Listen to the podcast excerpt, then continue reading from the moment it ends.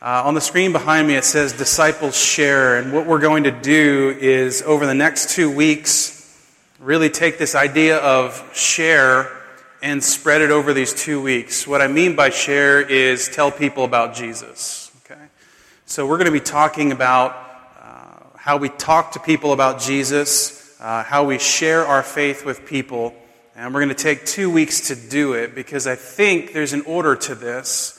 Uh, and I think when we kind of get at this, I think it, it can be helpful to us as we think about engaging uh, in this process as followers of Jesus, as disciples uh, of Jesus. So, when I was a kid, and maybe still, I don't know, you'll have to talk to my wife, I was a chronic finger pointer, right? I don't mean that I was blaming people for things. I mean that whenever I saw something, I pointed at it and said, Look. And it made my father and a little bit less so my mother, uh, terrified, right? They were petrified of who would see me pointing at people because it's like a social faux pas, I would come to learn. And my wife still reminds me that it still remains a social faux pas because my children have inherited their finger pointing from their dad, right? You see something, you're like, you want everyone to see what you saw, right? Look at that, look at that. Because uh, I guess people could think you're pointing at them for all the wrong reasons, when really you're saying, that's a, that's a nice, look at that, that's a great hat that guy's wearing. And he could be thinking, man, that guy doesn't like me, right?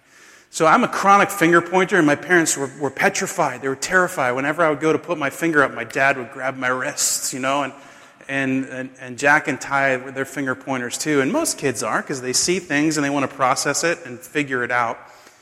But in our society, it's a bit of a social faux pas to point. So there's this great Seinfeld episode, and if you're new here, I apologize. But for me, everything goes back to Seinfeld. Everything is through the lens of well, through the lens of Seinfeld, but it relates to it for me. This is a great episode of Seinfeld where um, George is working for the New York Yankees, and there's this telethon that's going on, and he somehow is able to get Danny Tartabull, who at the time was a big a big name uh, baseball player, to come to this telethon to help them raise money. And as George is driving him there and uh, humorously letting Danny Tartabull know that the script has met with George's approval, uh, they're driving there and uh, some guy cuts him off, which in New York City, right, as well as anywhere in the northeastern part of the country, this is par for the course. This guy cuts him off, and if you know anything about the character George in Seinfeld, he's irate, right? He's furious. He can't believe someone did that. And he also perceived this man had made, um, he had pointed with the wrong finger, right? He had, made an, an unfortunate gesture. He had pointed, but with the wrong finger. And so George, instead of taking Danny Tartabull to, to the telethon, decides he's going to follow this man. And he follows him for over an hour till he gets to the gas station. And when he gets to the gas station, he goes to confront the man who's filling his car with gas, tells him that he cut him off, tells him that he made an inappropriate gesture. And the man says, Is that Danny Tartabull in your car? And George says, Yeah, yeah, it is. And, and the man says, Man, I'd love to shake his hand, but I can't. And he puts his hand up, and it's in a cast with one finger stuck up, right? and this person that George had perceived had made an inappropriate pointing gesture towards him turns out to be something totally different. This morning, I want to talk to you about a, a, guy from the Bible. His name is John, oftentimes called John the Baptist. And Martin Luther, who is a famous, uh, really important figure in church history, uh, this is what he described John as. He said, John was known by his finger, right? John was known by his finger. Uh, and what he meant by that was every story about John, he seems to be pointing to Jesus. He's always pointing to Jesus, always pointing people to Jesus. Martin Luther said John was known by his finger, and that it's actually socially appropriate in biblical theology to point, right? So this morning, I want to talk about a socially appropriate way for you to point. And that means pointing towards Jesus. If you have a copy of the scriptures, you can turn to John chapter 1. Uh, John chapter 1. If you don't have uh, a copy with you, that's fine. I think there's some on the back table. You can feel free to grab one or just listen along. Uh, John, as with several of the gospel writers, but specifically John, uh, tells us a lot about John the Baptist, and he really weaves his story in with Jesus' story. And this is important uh, because there, there are two really realities about John the Baptist that, that are important for us to consider this morning. The first is that John the Baptist lived a very different kind of life. Right? Uh, that's for those of you who are familiar with John the Baptist. You're saying that's putting it lightly. This was a different kind of guy. He he ate locusts and honey.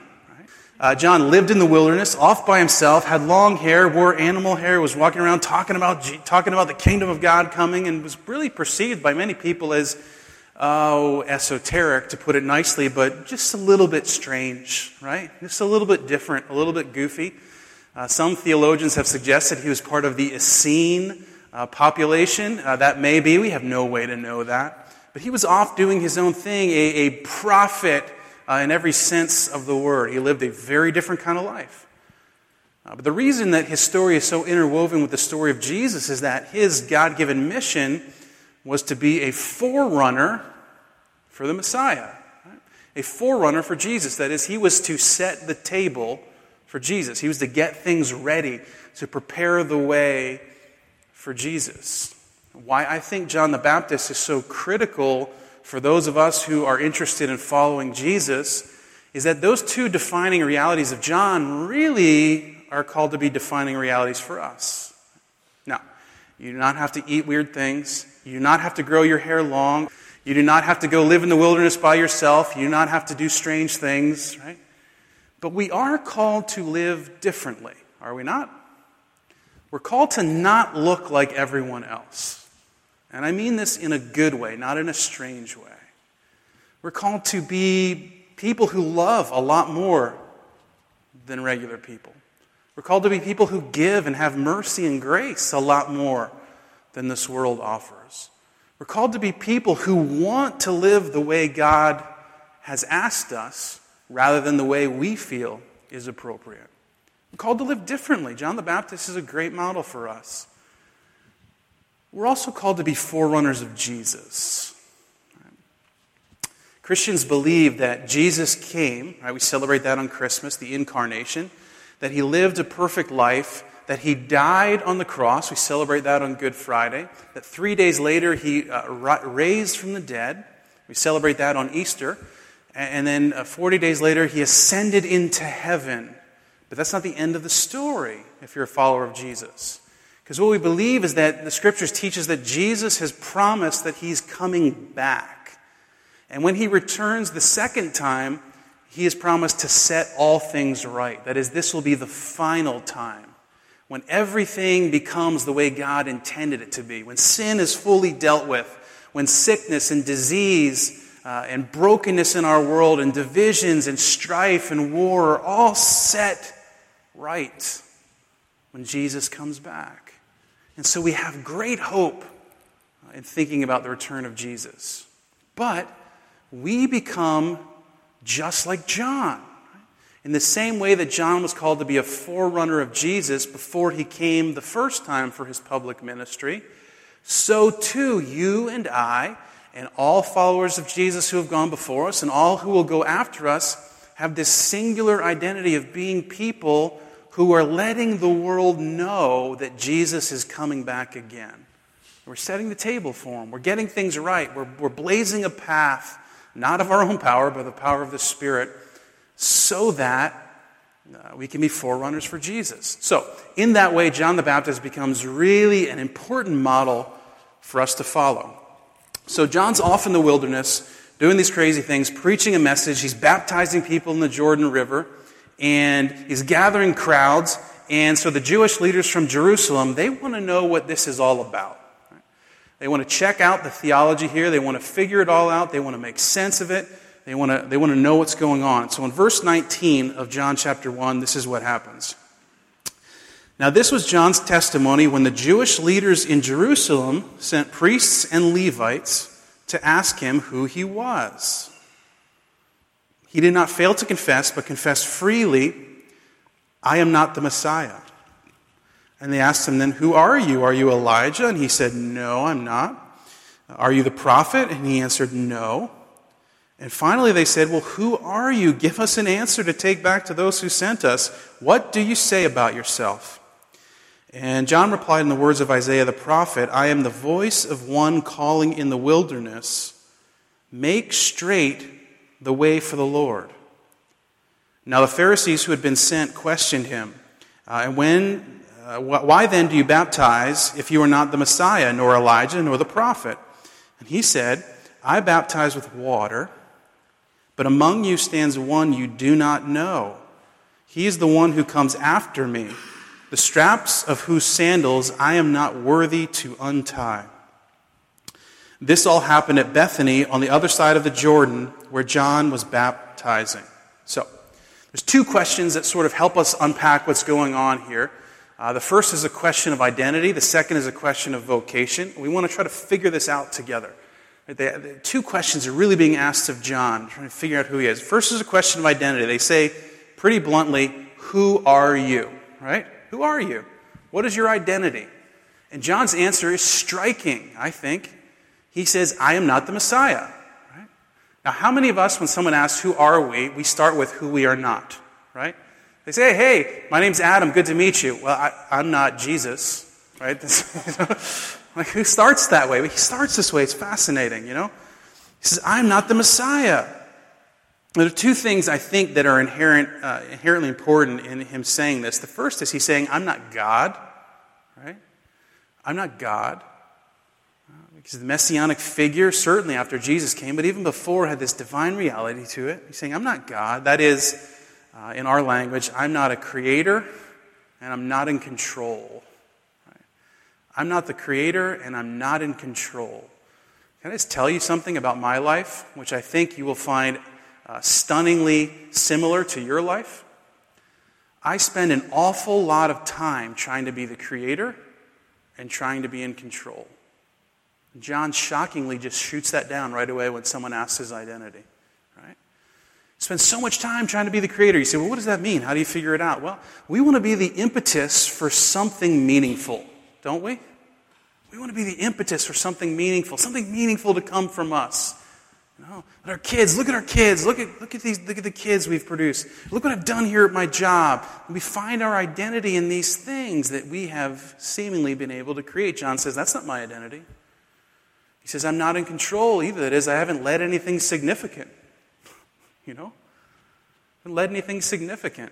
Think about that. We spend so much time trying to define ourselves in this world by what we have produced, by what we have led by what has come from our efforts.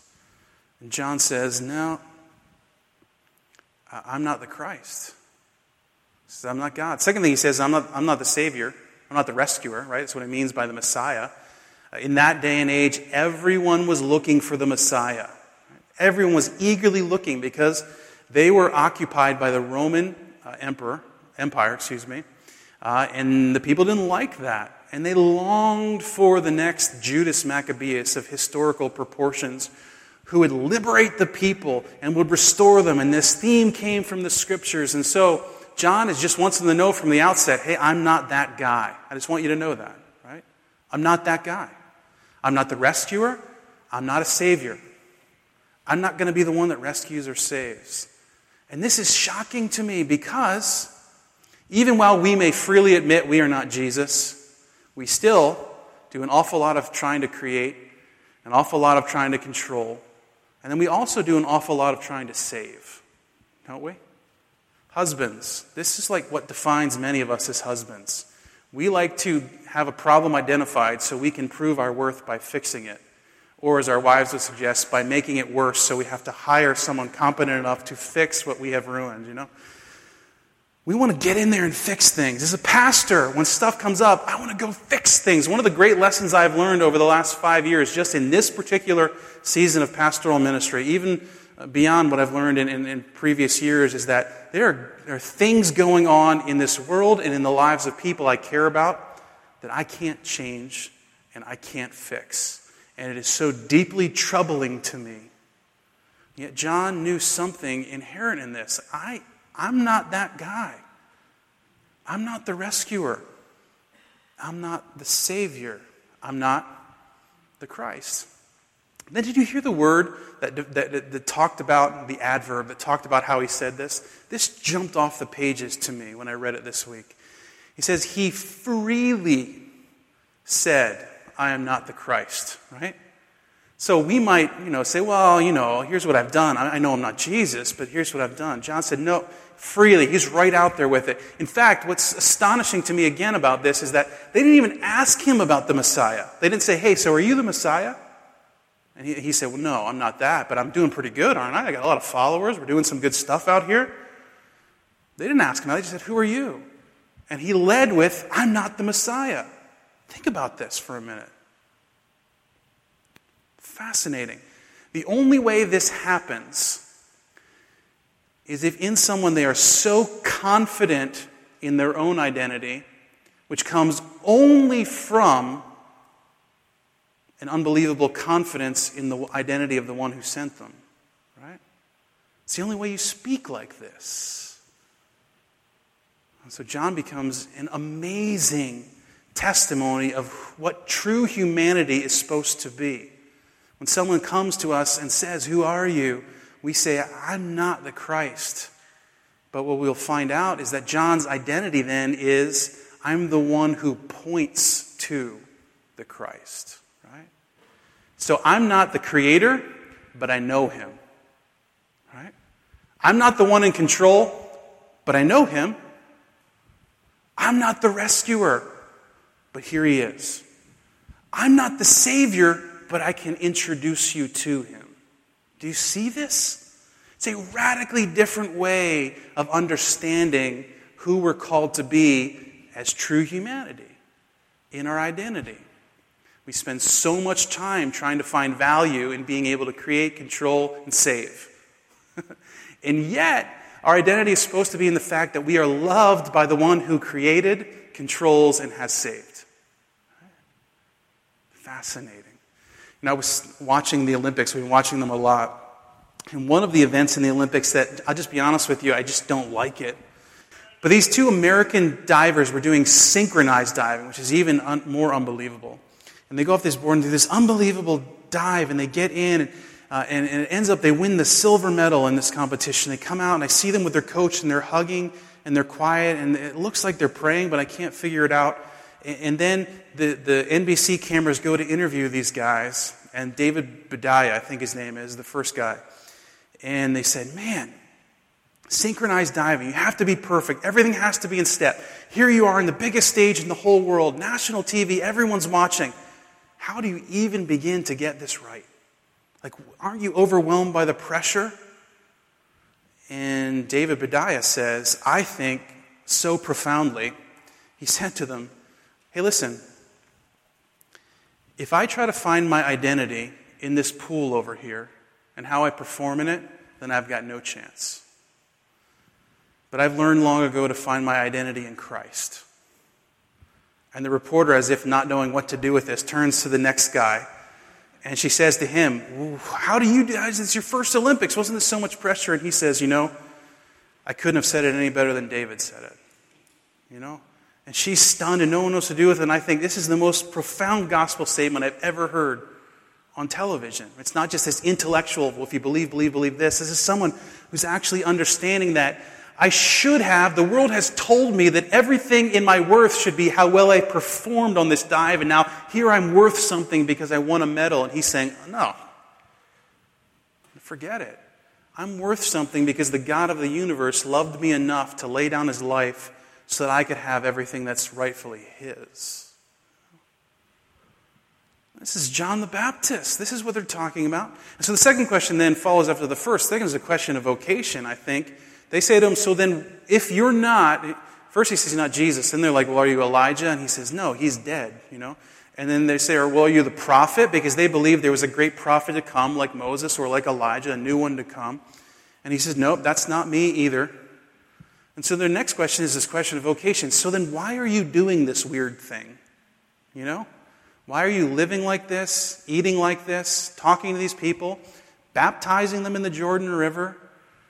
And I think his answer, although not publicly stated, is inherent in what he's already said. He says, I'm doing it because I'm not the Messiah.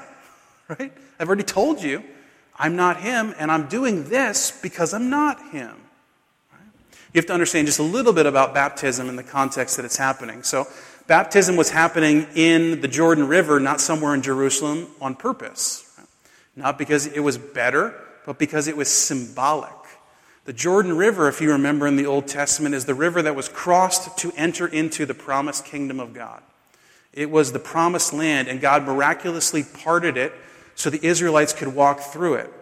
And so, what John is doing is symbolically reenacting the parting of the Jordan River to enter into the new land. We know this in part too because he's saying, Repent, for the kingdom of God is at hand. You can see it across here. Get ready. It's also part of the ancient Jewish idea of, of uh, ceremonial cleansing or bath. They called a mikvah, where they would be cleansed and be ready uh, for the next ceremonial, ceremonial reality with God. John is setting the table. He's preparing the way. He's getting things ready. Baptism is one of the ways that he's telling people it's happening. It's here. We're get ready. It's going to happen. Get yourself set. Right? Now listen. Baptism for us today is very much the same thing.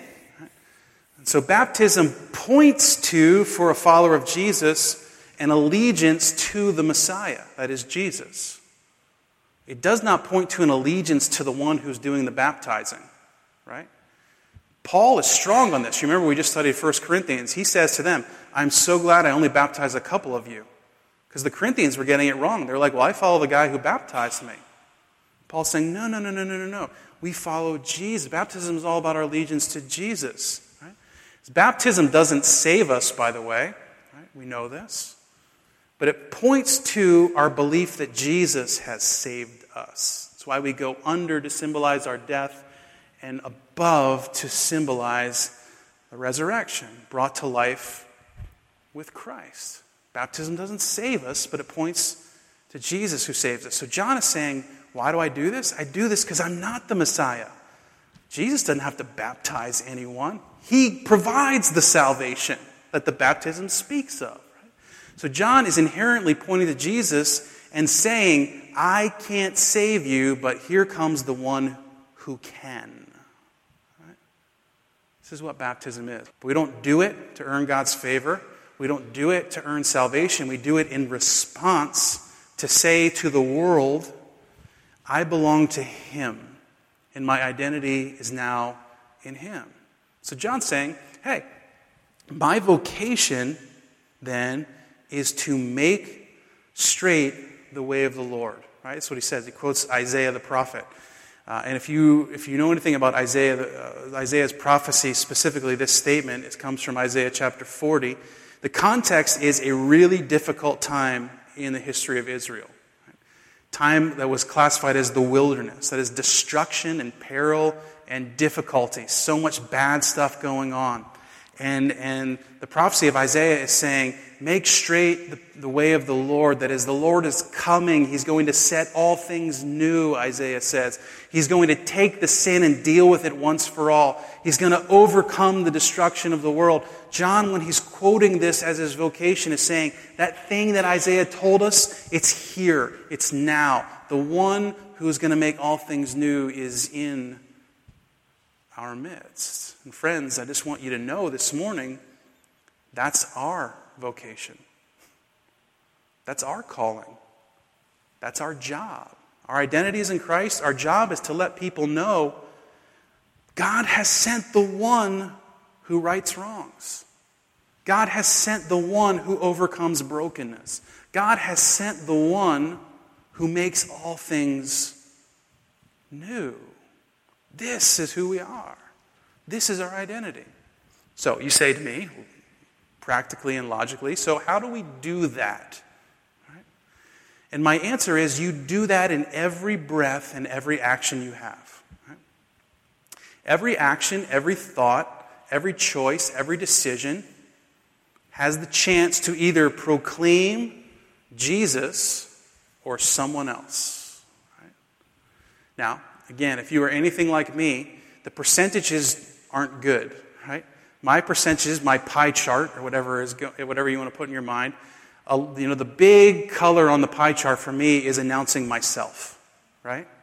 Then there's a little bit of announcing my kids and my wife, and some announcing my church, and then there's some announcing Jesus, you know? But what John shows us here is the pie chart should be one color, announcing Jesus. And that literally every single decision, you know, a decision you make at work, a decision you make at home, a, cho- a parenting choice you make, a choice you make in, in, in marriage and spouse, right? All of these choices are doing one of two things either announcing Jesus as king or announcing someone or something else as king. And so, literally, in every single thing you do, you're pointing. You see it? But a lot of times, we're pointing like this. So, there's four things I just want to, I want to breeze through really quickly that, that are sort of give us a little bit of a description of who John is and how he does this, that sort of a little bit more motivation than practicality, but hopefully you can think of some practical ways that, that make this work. The first thing I would say about John that helps him point to Jesus is that he's ready. Right? He's ready. Listen to this in verse 26. He says, I baptize with water, but among you stands one you do not yet know. That is, he is completely ready for the appearing of Christ. And the appearing of Christ, the appearance of Christ actually was the singular motivation for his whole ministry. If Christ wasn't going to appear, then all this stuff made no sense. His singular motivation was the appearance of Christ. Listen, friends, we too should have as a singular motivation the appearance of Christ. We believe in the soon return of Jesus, and by soon I mean, let me use the word imminent return of Jesus. Imminent does not mean it's going to happen right now, you better get ready. Imminent means it could happen at any time. And this is meant to be to us a motivation, not of guilt, not of obligation, but a motivation that everyone would know that the one who sets all things right is near. He's upon us. That even already, not yet, you can have it, but, but soon it's going to be the full culmination of it all. You know, evangelists have talked stuff like this forever, but imagine you had the cure to cancer and you kept a lid on it. You know? And John's saying, No, I'm going in the wilderness. I'm going to tell everyone who knows. I'm going to baptize them. I'm going to get them ready. I'm not the rescuer, but I, but I know who is. And this defines me. Matthew chapter 24, verse 14. Jesus says, The gospel will be preached to every nation, and then the end will come. These two things are related, right? They're related. So we point to Jesus. It's a motivation for how we act in every single way that He's coming back. For many of us, the doctrine of the return of Jesus is singularly about getting out of here, right? We like, oh, Jesus is coming back and I'm not going to have to deal with all the crap that I have to deal with, you know? Because life is hard. Let's just be honest for a minute, you know? None of this is easy. It's really hard. And so there's great hope in the return of Jesus that he says, once and for all, I'm going to deal with all the hard stuff. We long for that, and that's good. But it's also meant to be a motivation for us that everyone should have that kind of hope, not just you and me, you know? So we point to Jesus. Second thing about John is that he's humble. Like he says, he makes a statement, hey, the guy who's coming, I can't even untie his sandals. And we might think this is a weird reference. It's strange, right?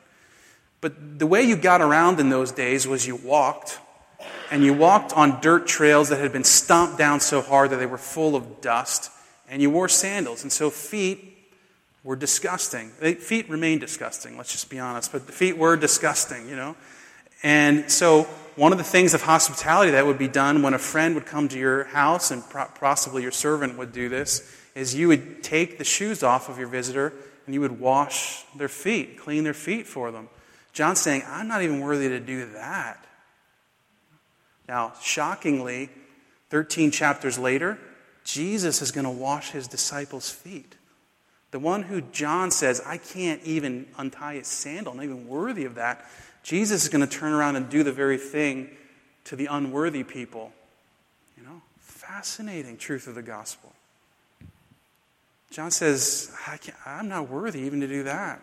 So, John's understanding of who he is as a human being and who Jesus is is, a, is a critical motivator, motivator for his ministry of pointing to Jesus, right? As soon as we begin to think that we're more than worthy enough to untie Jesus' sandals, is when the finger starts pointing back to us, right? We're like, well, you know, there was a time when I was really rebellious, but now, like, I, you know, I'm pretty regular on Sundays and I read my Bible and I'm doing pretty good and my kids are hanging in there, they're okay, and I love my wife or my husband and things are going well, you know.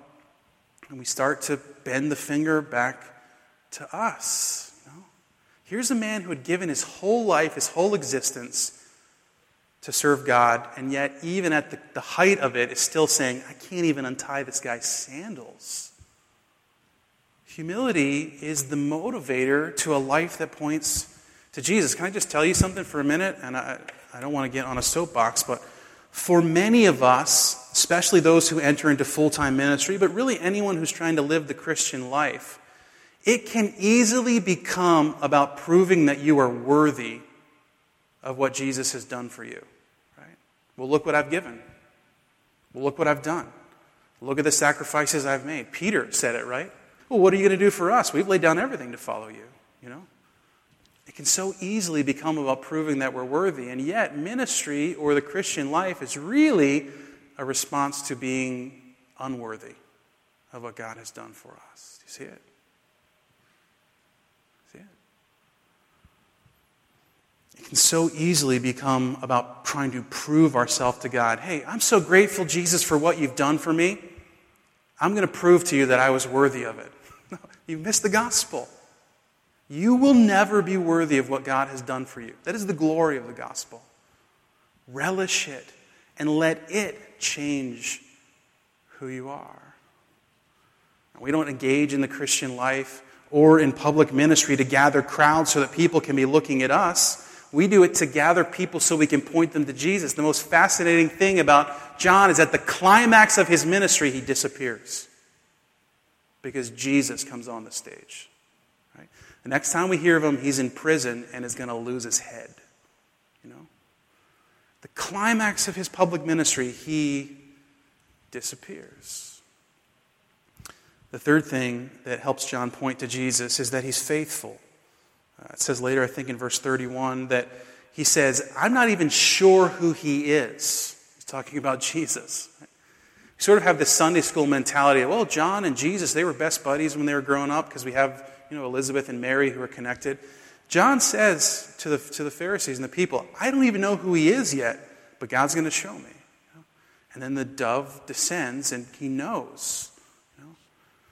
What's fascinating to me about that is that John has, has given everything to serve and make the, way straight for this guy who he's not even sure he's got everything figured out about, right?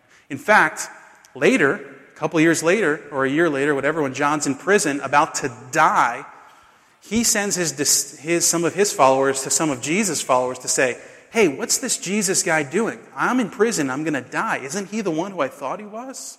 So even great John has these doubts about Jesus. You know? But he's still faithful to point to Jesus. I wonder for us,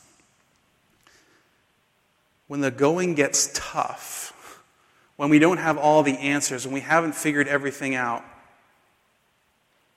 if those are the times when we stop pointing to Jesus, right? Friends, it's about him, it's not about us. The last thing in verse 34, it says that he testified freely about Jesus.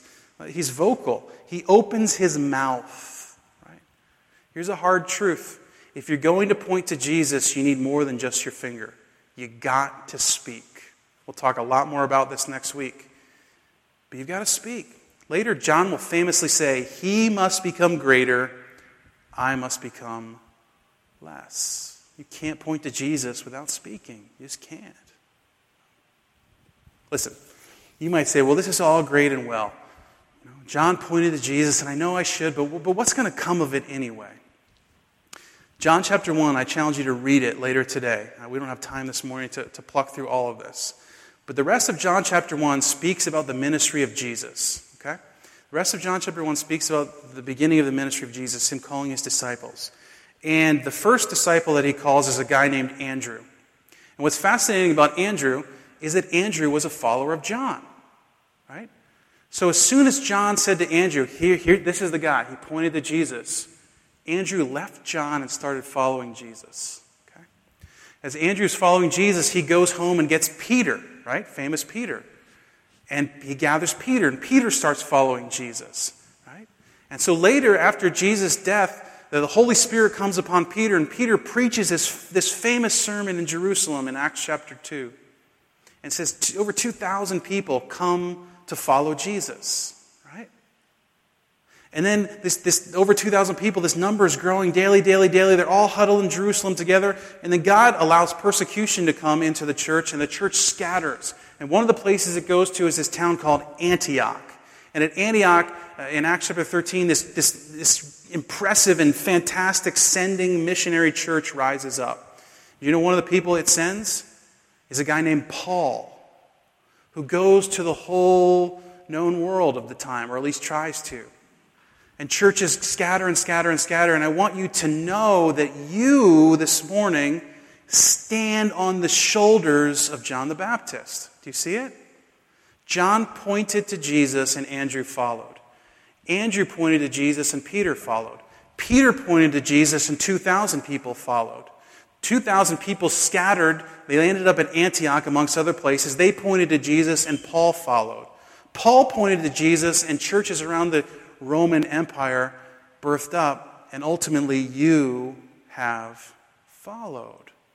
So you might say, well, pointing to Jesus, I don't know, every decision. Well, a solitary decision you make could be the stone that hits the middle of the pond that till it's done rippling to the edges has massive kingdom implications. Do you see it? Point to Jesus. Now, listen, I'm running way over time, but I have to share this last story. The chapter finishes up with this, with Jesus calling his disciples. One of the other guys that Jesus calls is this guy named Philip. And Philip follows Jesus and he's excited about it. And He goes to get his friend Nathaniel. He says, I got to tell Nathaniel about Jesus. I want him to follow Jesus. I'm going to point him to Jesus. And Nathaniel says, famously, Jesus, isn't he that guy from Nazareth? Nothing good comes out of Nazareth. I, don't, I don't know about this guy. And Nathaniel says, oh, just come check it out. Just come and see. Come and check it out. And, and Nathaniel comes, and as he's coming, Jesus calls out to him and calls him by name. No one had told Jesus Nathaniel's name. He's blown away by this. And then he says to Nathaniel, I saw you considering whether to follow me back under that tree. Nathaniel has this unbelievable moment with Jesus, and he's in. He's following Jesus. You see this? Here's what I want you to, to leave you with this morning, church. I want to challenge you. I want to challenge you hard to, to enter into this idea of pointing to Jesus. You know, sometimes we make sharing our faith way harder than it actually is, right? We think, we hear all the reasons we don't do it. It's very scary. It's super risky, you know. It's, uh, I haven't been following Jesus long enough to really do this kind of thing. I don't have all the answers. They're going to ask me questions I don't know the answer to. Here is your role model Philip, right? You say, Well, I haven't been following Jesus long enough. Philip was following him less than a day, right? Less than a day. You say, Well, I don't have all the answers. Philip had no answers, you know? Zero. He's like, Well, can anything good come from Nazareth? I don't know. Come and check it out. You know? Can I tell you the come and see approach to evangelism is actually not just quite effective, but it's what it means to point to Jesus. Right? You don't have to have been following him long. You don't have to know all the questions. It doesn't have to be really scary. You don't have to go knock on people's doors that you don't know. Like, go to the people you know and love and say, hey, I've had this experience with Jesus. You should come check it out. You're not responsible for how they answer. You're also not responsible, can I just tell you something, for convincing them to follow. That's not your job. Nathaniel said, Come and see, and Jesus did the rest. Right? And we need to have faith enough to believe that Jesus can do the rest. And to enter into the simple ask of, Come and see. So I'm challenging you for September, right? When everything's back in the full swing of fall, there are 10 people in your life. 10. I want you to make a list, not right now, but later today. 10. I'm going to I'm going to come back to this several times that you need to give a come and see call to, right? Come and see. Maybe it's come and see community group. I've met people who are great and fantastic, and we're trying to figure out following Jesus. We're failing like crazy. We don't have all the answers, but we're figuring it out together. Come and see. You should check it out. People really care about you here. Or Sunday morning, come and check this out. Like it's all about Jesus. It's not religion. You come check it out. Or hey, you should like you should check out Jesus. Like read the Gospel of John or the Gospel of Mark, even better yet. Check it out. Read it. If you have questions, come back to me. I'd love to talk to you about it. You know? There are 10 people in your life right now. I'm confident there are way more, but I'm confident the Spirit is giving you 10 people. And I'm challenging you. Will you be the one that points them to Jesus? It's not dependent upon on your great argument or your apologetic training. It's whether or not you're willing to utter the simple phrase, come and see. Can I pray with you?